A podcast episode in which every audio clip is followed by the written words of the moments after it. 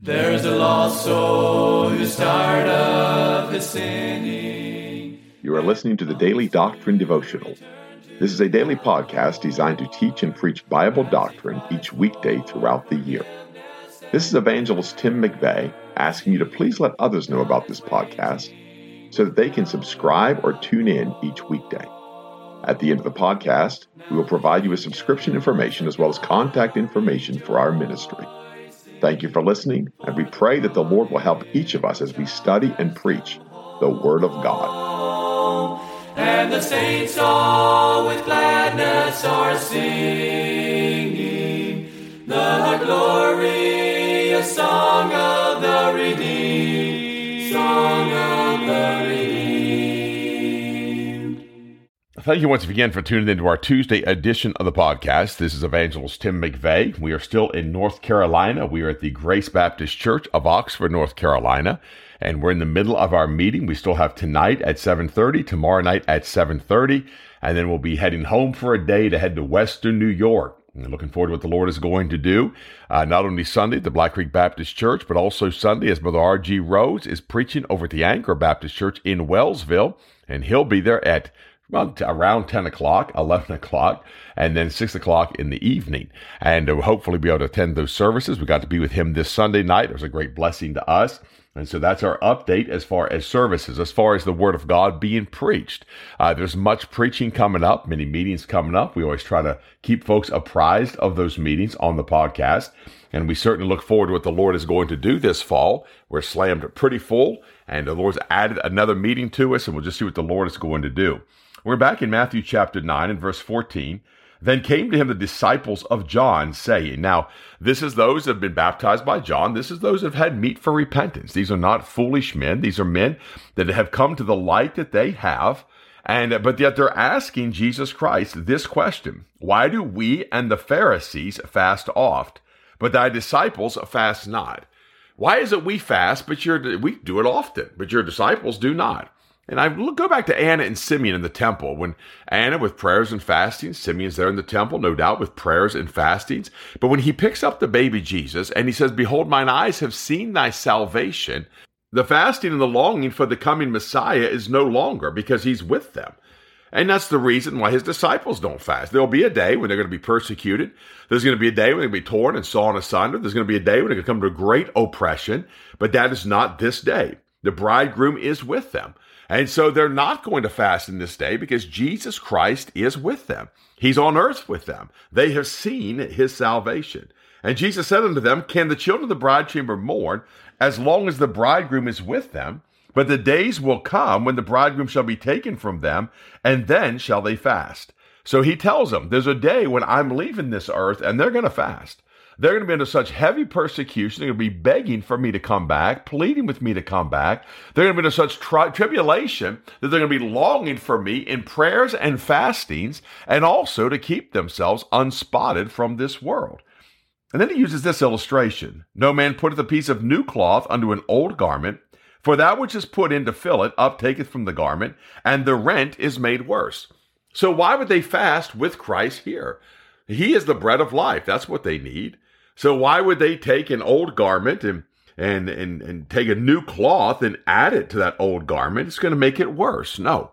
What do you do? You make a new garment. And that's what Jesus Christ has done. Neither do men put new wine into old bottles, else the bottles break, and the wine runneth out, and the bottles perish. But they put new wine into new bottles, and both are preserved. That's a mixture, a hodgepodge, if you will. And there's a lot of confusion over these scriptures. I've heard this used to justify many, many things. But let me just say this the old bottles had old wine, a new bottle needs new wine. I'll illustrate it like this every day there needs to be newness with Christ. That's why we fast oft. That's why in this generation we ought to pray daily, pray without ceasing, fast often. Why? Because we need something new from God every day. And I don't mean new doctrine, I mean something fresh and new. And I like what the old preacher man said, he, we, we need that bread of life fresh every morning. That's something that's needful. Therefore, we do fast and we do pray. In verse 18, while he spake these things unto them, behold, there came a certain ruler and worshipped him, saying, My daughter is even now dead, But come and lay thy hand upon her, and she shall live. And Jesus arose and followed him, and so did his disciples. And so here's a man of faith. There's a certain ruler, the word of God says. And it's interesting that he speaks of a certain ruler. And we see that throughout different places in the scriptures. A certain man. There was a certain rich man. There was a certain man who fell amongst thieves, and that Samaritan came to him. So, again, not a parable. This is the truth. And Jesus rose, followed him, and so did his disciples. But on the way to see that man, this is what took place. Behold, a woman which was diseased with an issue of blood twelve years came behind him and touched the hem of his garment. For she said within herself, If I may but touch his garment, I shall be whole. But Jesus turned him about, and when he saw her, he said, Daughter, be of good comfort. Thy faith hath made thee whole. And the woman was made whole from that hour.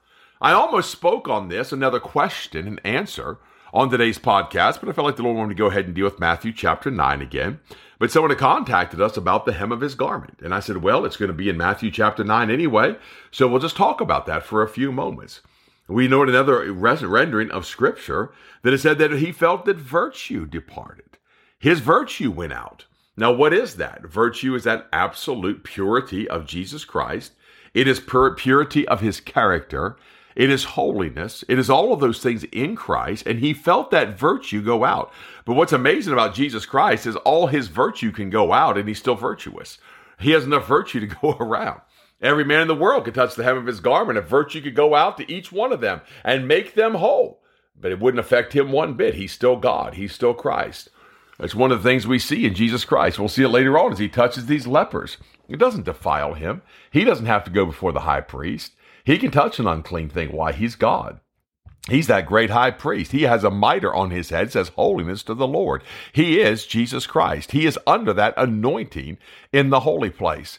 And that's the picture of Christ. And it's a reality. So it was nothing for him. But this woman, by faith, she just touched the hem of his garment. Why did she touch his garment? It said, I shall be whole. Absolute. She believed God. She had faith. She knew that Jesus Christ was who he said he was, and she knew that Jesus Christ would do what he said he could do. And he did it. But Jesus turned him about, and when he saw her, he said, Daughter, be of good comfort. Why? She had no comfort. She was unclean. For 12 years, she'd had an issue of blood. For 12 years, there was no hugs. For 12 years, there was no comfort.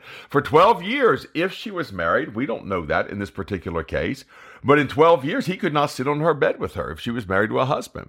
There was no one that could touch her. She was an unclean woman. There was no comfort. There was no one to bring her meals and special days and special treats and someone to bring flowers and cards and all the things that some people hold so dear today. There was no comfort for her. But what did he say? Be of good comfort. Thy faith hath made thee whole. She believed God. She believed the word of God. She believed that Jesus Christ would do exactly what he said he would do. And he did. That was her faith. It said it made her whole. And the woman's made whole from that hour. And when Jesus came into the ruler's house and saw the minstrels and the people making a noise, he said to them, Give place, for the maid is not dead, but sleepeth. And they laughed him to scorn. I never understood this passage of scripture until I was actually in Thailand, of all places, and a funeral bier went by. We saw this secondarily then in Cambodia. Early in the morning, someone has died in the night, and the family pays a funeral truck adorned with gold and adorned with flowers, and they lay that coffin in there. It's covered with flowers and covered with Buddhas, and and the family's in there. They're throwing rose petals out, loud, obnoxious uh, Southeast Asia D minor music is playing and it's blaring on the loudspeakers and traffic moves out of the way and the family's throwing uh, flower petals. And it's just just this hullabaloo over the dead person. And it's interesting. I remember not long after that going back we saw it two times in three days uh, once in thailand and once in cambodia. And i came back and saw this and the minstrels. And uh, what are the minstrels doing? Well he tells you what they're doing. They're making a noise. Why? For the dead. It's some type of ritual has nothing to do with anything in the scripture. It's just a ritual that they're doing. And it's probably more of a practice that they've picked up from the heathens, from the pagans, and it certainly was from anybody else. But the, the minstrels are even there. They're playing instruments and they're, he said, making a noise. That's not music, by the way. And when he said the maid is not dead but sleepeth, they laughed him to scorn. And when the people were put forth, he went in and took her by the hand, and the maid arose. It's interesting. He didn't let them be around. He's going to be defiled again by a dead body. He's just defiled by a woman who has an issue. He's just now defiled by a dead body. It doesn't faze him. Why? He's the Son of God. That's why you can come to him with your issues. That's why you can come to him dead in trespasses and sins. That's why you can come to him with your leprosy. That's why you can come to him with the skull of leprosy in your body and not defile him because he's the Son of God.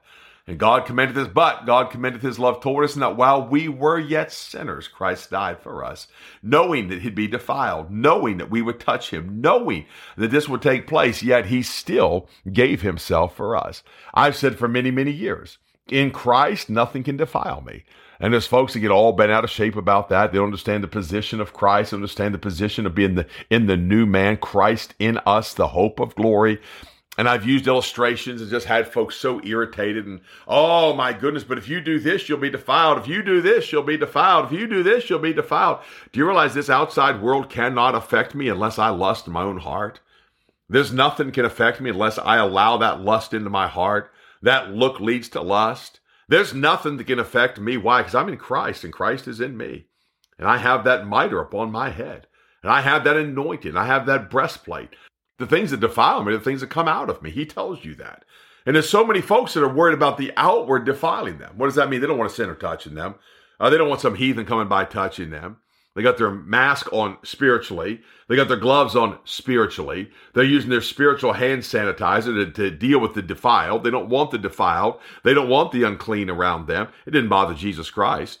He's touched by a woman, doesn't make him unclean. He continues on to a house, touches a dead body. He never defiles him. He's still clean.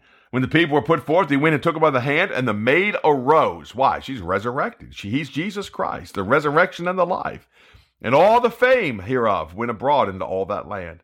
And when Jesus departed thence, two blind men followed him, crying and saying, Thou son of David, have mercy on us. And when he was come into the house, the blind men came to him. And Jesus saith unto them, Believe ye that I am able to do this? They said unto him, Yea, Lord. And they hadn't seen miracles. They've heard of him, but they'd not seen miracles. And they followed him. Why were they following him? Because they cried, Thou son of David. They believed that he was the Christ. They believed he was that one. Have mercy on us. He touched their eyes in verse 29, saying, According to your faith, be it unto you. It did not defile him, it didn't change him. And their eyes were open, and Jesus straightly charged them, saying, See that no man know it. But they, when they were departed, spread abroad his fame in all the country. As they went out, behold, they brought to him a dumb man possessed with the devil. Oh, this will certainly defile Jesus Christ. A dumb man possessed with the devil. The devil has shut his mouth. He can't speak. This certainly will defile him. The devils will defile him. The devil was cast out. Isn't that interesting? the dumb spake, and the multitudes marveled, saying, It was never so seen in Israel. What has he done just in one journey? He's healed a woman with the issue of blood 12 years. He's gone and raised the ruler's daughter. He's healed two blind men. Now a man with a devil comes to him. What does he do? He casts out the devil. And they said, This has never been seen. We never saw such a thing in Israel. But the Pharisees said, He casteth out devils through the prince of the devils. They couldn't see that this is Christ who could not be defiled. See, the funny thing with the Pharisees, they were so easily defiled, they had to make rules that everybody else had to follow because they were so easily defiled. And because they were so clean living, they were afraid to touch anything unclean. They were afraid to have compassion. I believe that's why religion passed by that man on the roadside. I believe that's where that Samaritan came and poured in oil and wine into his wounds and, and paid for him to be uh, set up for a few days and took care of his need and then offered more money if need be. You know, he wasn't worried about being defiled. He was worried about that man's care. And I bet there's a whole lot of people out there that don't want people to defile them, don't want to be defiled. They don't want to touch unclean. They don't want to be bothered by devils. They don't want to be tormented with uncleanness. Therefore, they just ignore the plight of people. But Jesus Christ was not that way. And Jesus went about the cities and villages, teaching in their synagogues and preaching the gospel of the kingdom and healing every sickness and every disease among the people. Do you know why? Because when he saw the multitudes, he had compassion on them. The Son of Man has come to seek and to save that which was lost. He took care of their physical needs and took care of their spiritual needs. When he saw the multitudes, he was moved with compassion on them because they fainted and were scattered abroad as sheep having no shepherd. See, now he's interested in their spiritual problem. He realized there's no shepherd, there's no leader, there's no guide, there's no one to take them through the tough times, through the trials, through the tribulations. Then saith he unto his disciples, The harvest truly is plenteous, but the laborers are few. Pray therefore to the Lord of the harvest that he will send forth laborers into his harvest. And so he did in the days of the earthly ministry of Jesus Christ. His disciples went everywhere with him, praying, laying on of hands, healing, casting out devils. Why? Because he was ordered of Jesus Christ.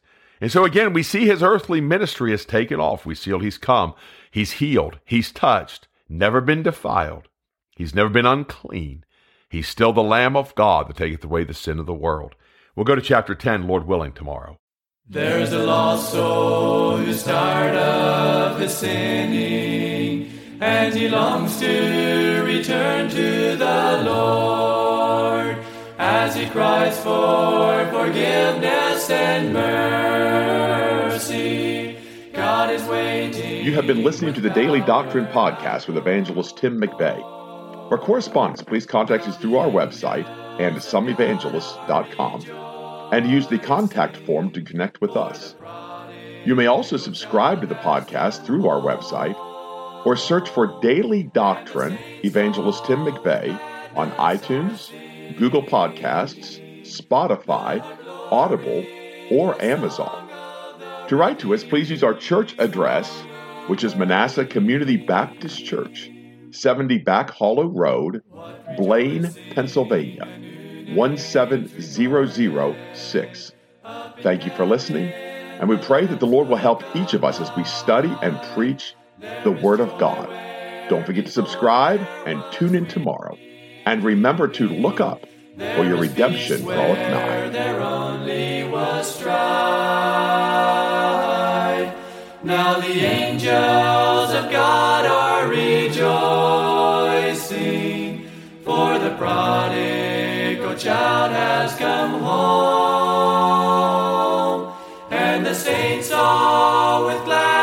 home, and